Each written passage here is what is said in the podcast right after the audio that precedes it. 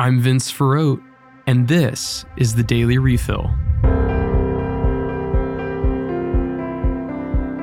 Up first today, Russia sent cruise missiles towards central Ukraine on Wednesday, September 14th. The missiles came as a response to massive victories for Ukraine in its northern regions, which forced retreat from many Russian troops.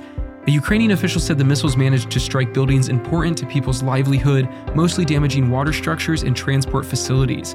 As Ukraine advances, let's pray for a swift end to the unjust violence it has faced. Up next, Archbishop John Wester of New Mexico addressed the United Nations prayer service encouraging peaceful dialogue that leads to nuclear disarmament.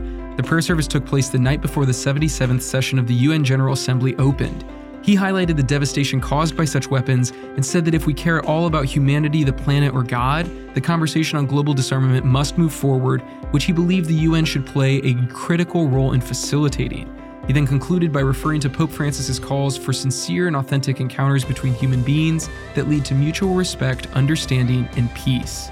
Finally, in national news, Bishop Earl Boyea of Lansing, Michigan is opposing pro abortion efforts in the state. His efforts revolve around the Reproductive Freedom for All initiative, which will be voted on by citizens of Michigan as Proposition 3. The proposition hopes to amend the Michigan state constitution to include a right to abortion. The proposition is far reaching in its agenda and proves an aggressive opponent to a culture of life.